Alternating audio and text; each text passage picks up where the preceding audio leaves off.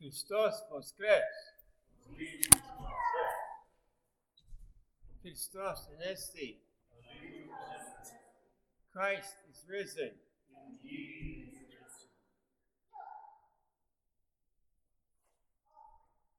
Early in the morning, on the first day of the week, the women came bearing sacred ointments to the tomb. And when they all looked into the tomb, he was not there. In the Father, Son, Holy Spirit, now and ever and forever. Amen. My dear brothers and sisters in Christ, first of all, a very blessed Pascha, a very blessed Easter. We have waited for long for this Easter. It took us almost eight weeks to get here. And you must have joy in your heart because you kept the fast as best you could, and you attended some of the services, and you were preparing sincerely for our faith statement of Easter, Воскресение. You know, this is the greatest feast in the, our calendar.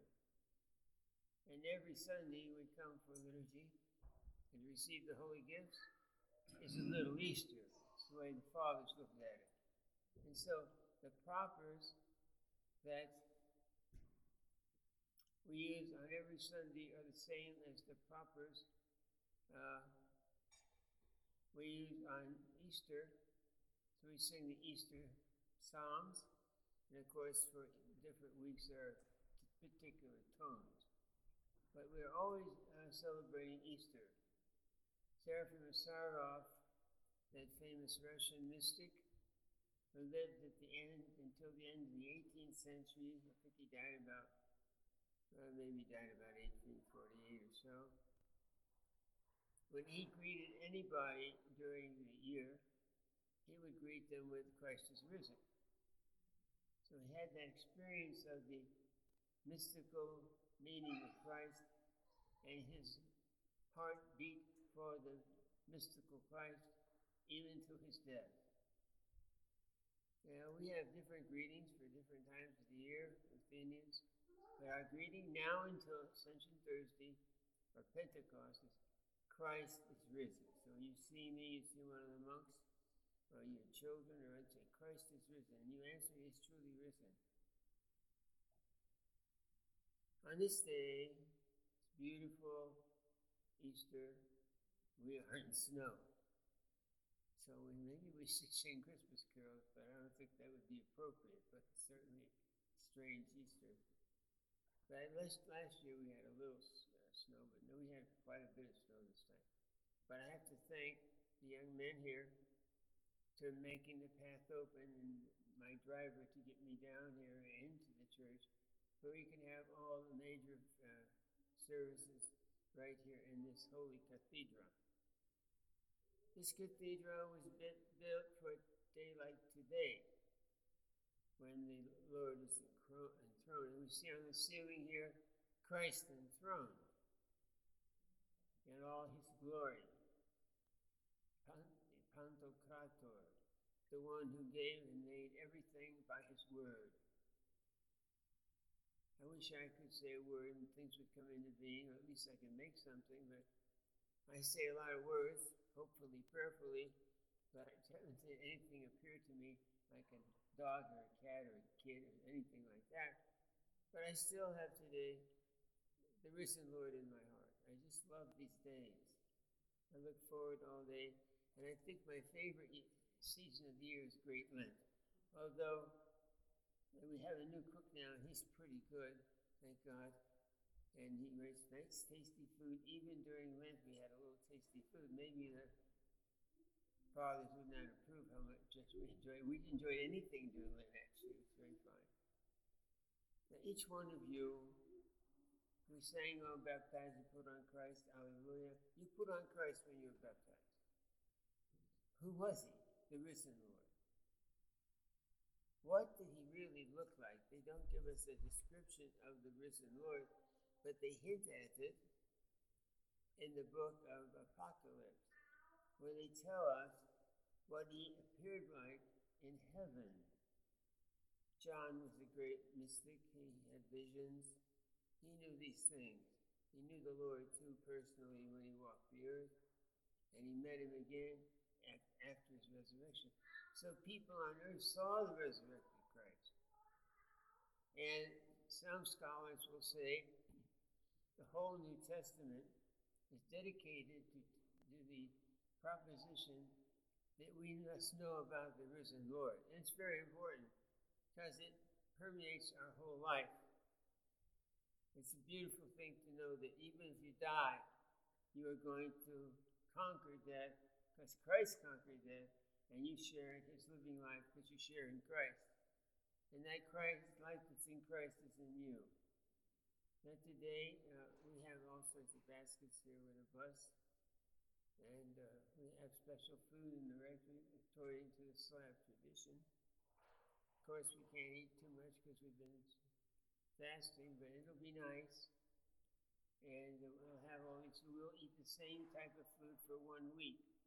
Because this bright week is considered one day. And every day we'll have the matins, resurrection Uh, uh, prayers, and we'll have liturgy every day this week, so you can know that.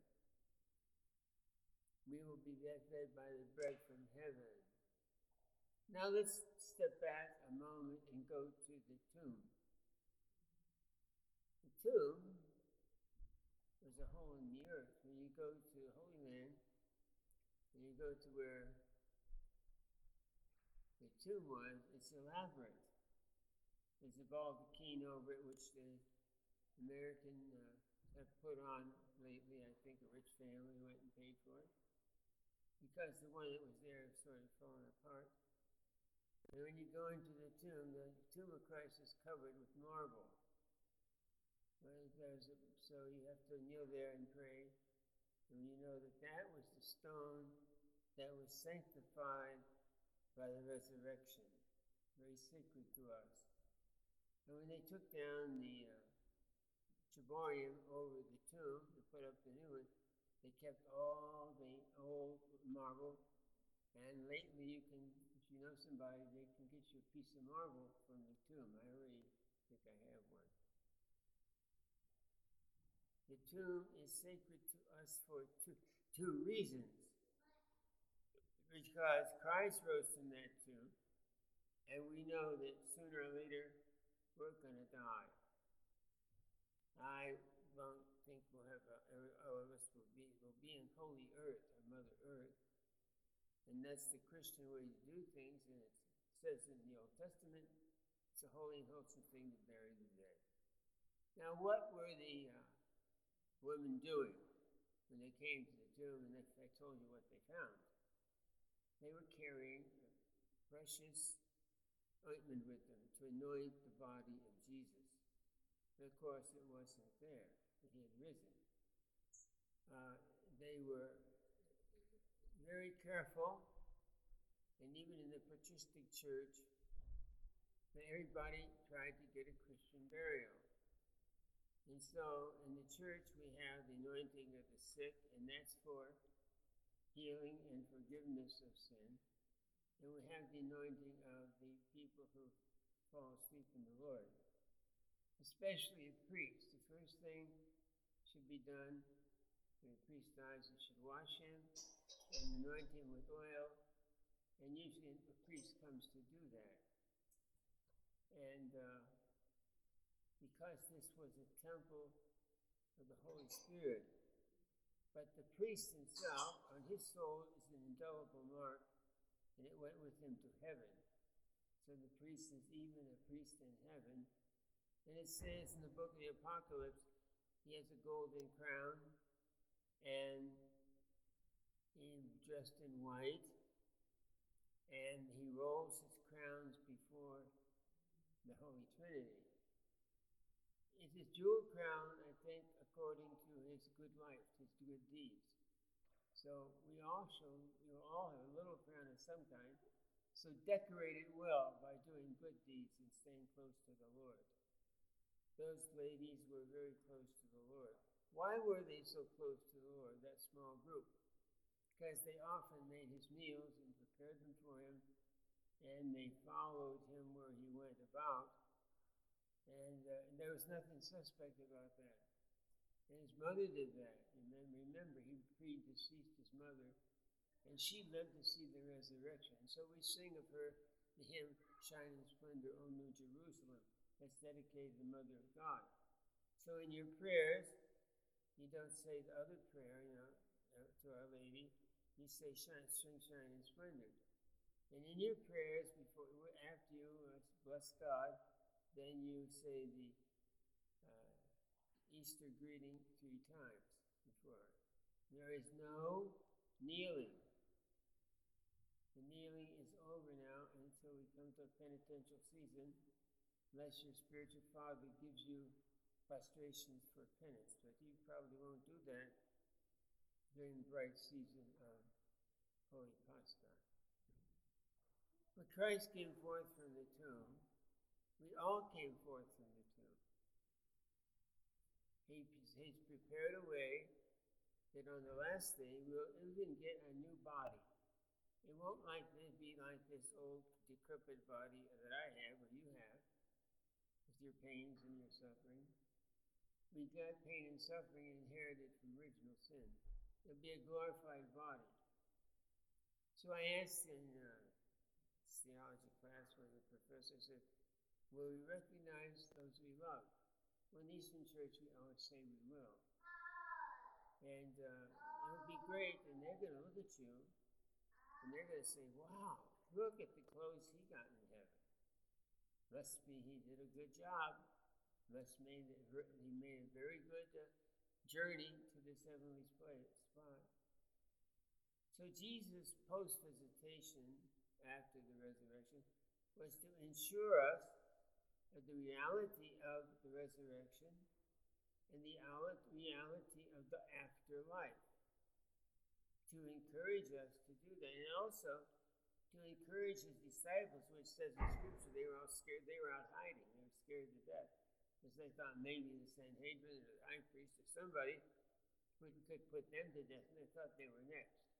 Course, they would be next because they'd all be martyred, but not that quick. They had work to do. Same work you have to do to spread the knowledge of Jesus Christ, and He is risen. That's your job. We live in a society that Christians are not saying the words of faith as they should. The result being that we're not we're living in a pagan nation. It never was a Christian nation, it's always been pagan.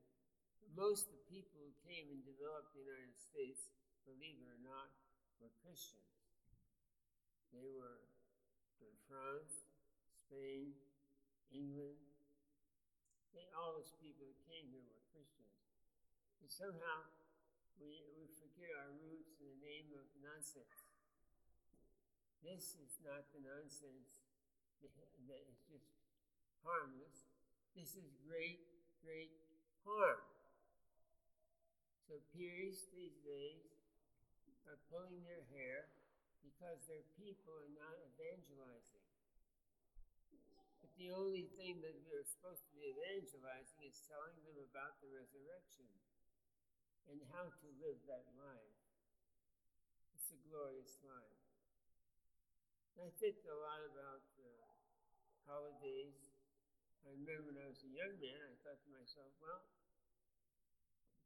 it would be a terrible world if it didn't have holidays. I couldn't imagine that. I couldn't imagine people living on the earth without religious holidays, especially beautiful holidays we have. The signs of Easter in the church is number one, the royal doors are open. That signifies that heaven is open to us. The little doors on the side and the north and south door may be closed, but not the central door. That's usually um, left open for the entire time. I don't close them this afternoon when we go in have our feast. The other thing is the flowers, the bright vestments, the candles. All these things bespeak the love we have for Christ and of his glorious resurrection. When as a pastor, I have decked the whole church with flowers, just like a garden. because he rose in a garden and he came out of the tomb, probably more than likely was in bloom. Beautiful. I don't know what the seasons are in the Holy Land, but I think they have spring now. So it's sort of nice that we have all these beautiful decorations, and we also have to thank the people who help here to make sure we have beautiful decorations. Now, the foods that you eat this Sunday are the ones you abstained from uh, all of Lent. So we're allowed to eat products, and we don't we don't have to fast on Wednesday, uh, Monday, Wednesday, and Friday. None of those things until the 50 days is over. We might fast a little for Pentecost, but Pentecost is the culmination for the sending of the Holy Spirit. It was not possible until Christ is risen. So one of the ladies in the garden earlier on in the Gospel John, I believe, says that she wants to touch him. No, it was in the garden, it was in the resurrection gospel. And he said, Don't touch me, I'm not yet ascended. So that's a mystery.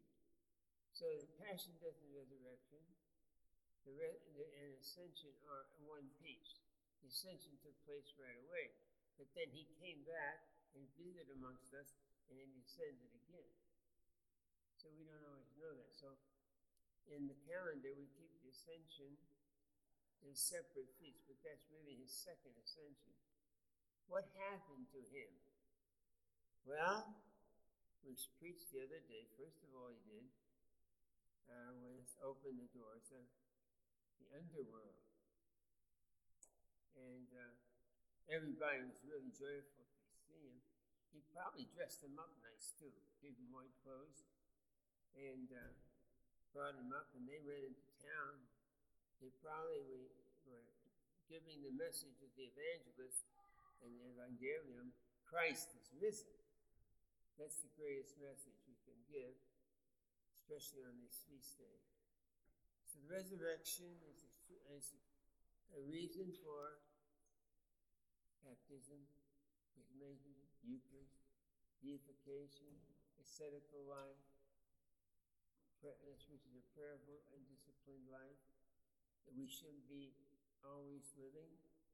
And it's because we want to be these, these Easter people, marked with the glory and beauty of the Easter communion. So I know that people are very anxious to live a good Christian life. I don't know how anxious you are fall asleep in the Lord. Uh, it's sort of, it's not our nature. God didn't make us for death, He made us for life. But one should not be afraid because Christ is risen and we're sharing in that resurrection of all. So Pius XII uh, wrote an encyclical Mystica Corporis, and he explained in there how he we all share in the body of Christ. We're all part of the body of Christ. And that is through the life of grace in the soul, and also the sanctifying graces that we receive through the sacraments, so that we are transformed but sometimes we don't always act like we're transformed. Sometimes we, we like act sort of naughty. But we should always remember, well, I am the body of Christ. He is risen and I am risen. And even as I die, Paul says, I shall live. Because Christ is risen. We read the homily of St. John Chrysostom. He was very concerned that everybody was treated well on Easter, even if they did not have the best Lent or they didn't keep the fast. These holy uh, services that we celebrate in the Byzantine Church affected by the, the uh, architectural building of the Basilica of the Resurrection, where the tomb of Christ is. You go there, you go in the door, the proper place, you see an altar there, and uh, on that, and that's an altar with the cross. Some mystical things about that spot. It is believed that the head of Adam, when they found it, they buried it in that spot.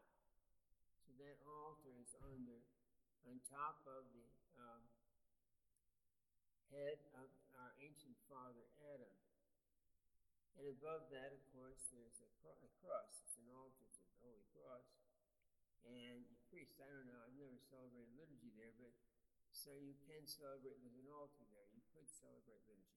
You just walk a few steps, like from here to the back of the temple, and there's a slab. And that slab looks like marble. And I, uh, especially when the Orthodox go, they incense that altar, they incense that slab. That's where Jesus laid to be anointed after he died. Right. Then you go on in and you see the place of the resurrection. And there are several other shrines in there. That's the way we celebrate our liturgy, according to those uh, spots in the basilica. There's a nun who wrote a book of her pilgrimage to the uh, Jerusalem, and she gives us the example of how the liturgy was celebrated.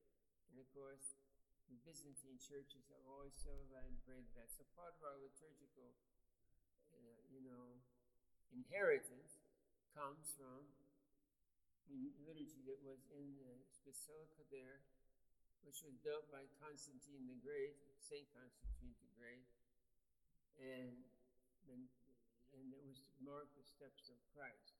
So that's pretty uh, interesting that our liturgy is working out the same liturgy, especially around Easter, that was done by the apostles in the apostolic church of the resurrection. The other thing is that you should not be uh, that you have uh, fallen in the past year for sins. You'd be concerned that this is a new beginning of your personal resurrection.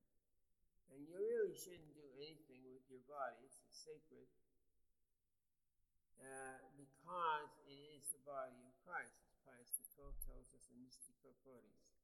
You and he are one.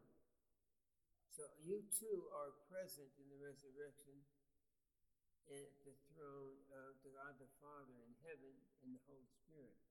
You're always wrapped in that reality. And you must look forward not with fear, but with joy to the going there.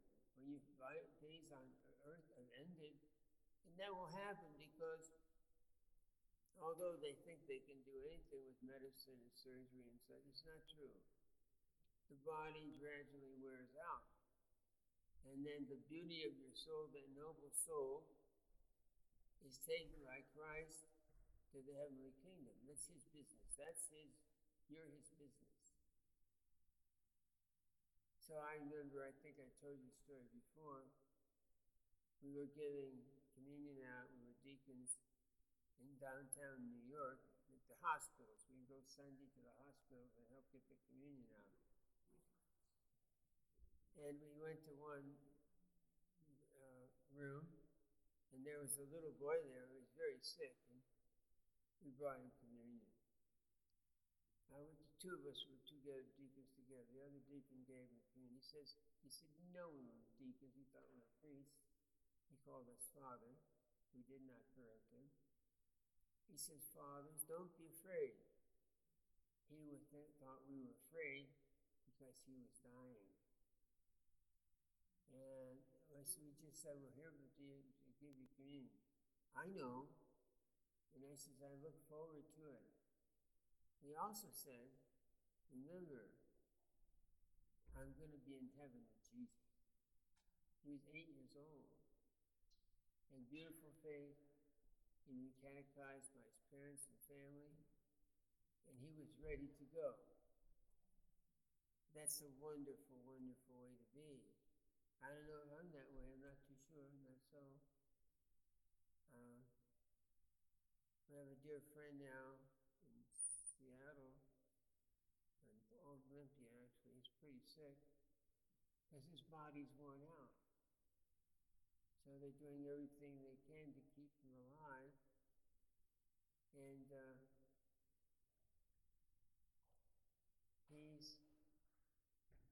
better off going home to heaven. Now, about dying. They ask you to sign a lot of papers in the hospital when you're really not well. They ask you for things like organs, or to be an organ donor, and this and that. Don't sign that. Right here in Walla Walla, there was a woman in the hospital, and I used to work with doctors, and would make, we'd make moral decisions together and she was unconscious. And uh, the, the insurance company wanted to turn, she was on support, life support, and the doctors wanted to turn it off because it's expensive, and the family wanted to turn it off because they, it would be expensive not to have too much money and this and that. So they called me, and I said, You can't turn it off. Said, You know, she's alive and you put her in that machine to keep her alive, so don't be shocked. So I got a call the next week and she was up and she walked out of the hospital. Why are they so anxious to kill you when you're still alive? Because it's the best way to get fresh organs from you. Be careful. Another case, I went to a woman to anoint her husband. He was pretty sick. They were waiting outside the door. These people that collect organs. And uh, I went into the room. I didn't pay attention to him. I went in to anoint him. And she says, Father, what should I do? I says, Don't sign the papers. He may come back. He may be okay. Let me tell you, has the right to give you death. The one who gave you your soul. He put the soul in your body, and you got your first breath.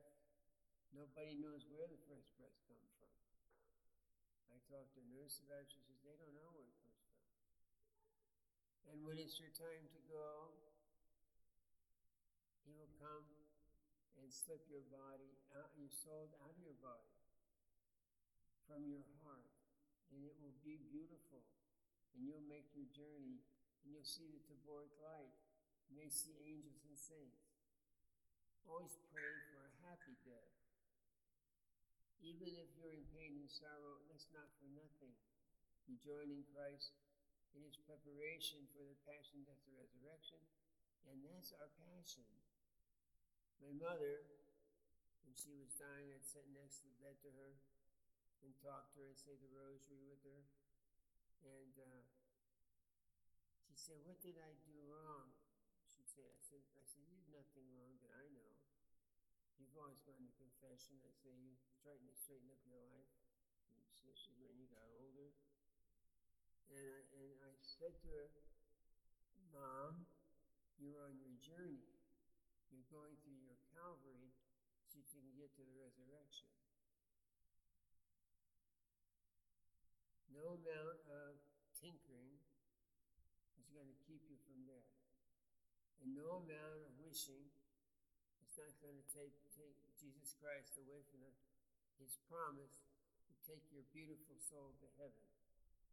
And eventually, in the second coming, you'll rise again and you'll have a beautiful body. Because, why? Because Christ is risen and he had a much beautiful body. It was even more beautiful than he when he walked the earth teaching his disciples. So what was lost in paradise is restored in the Christian church, the Catholic Church, through sacraments, asceticism, and the resurrection.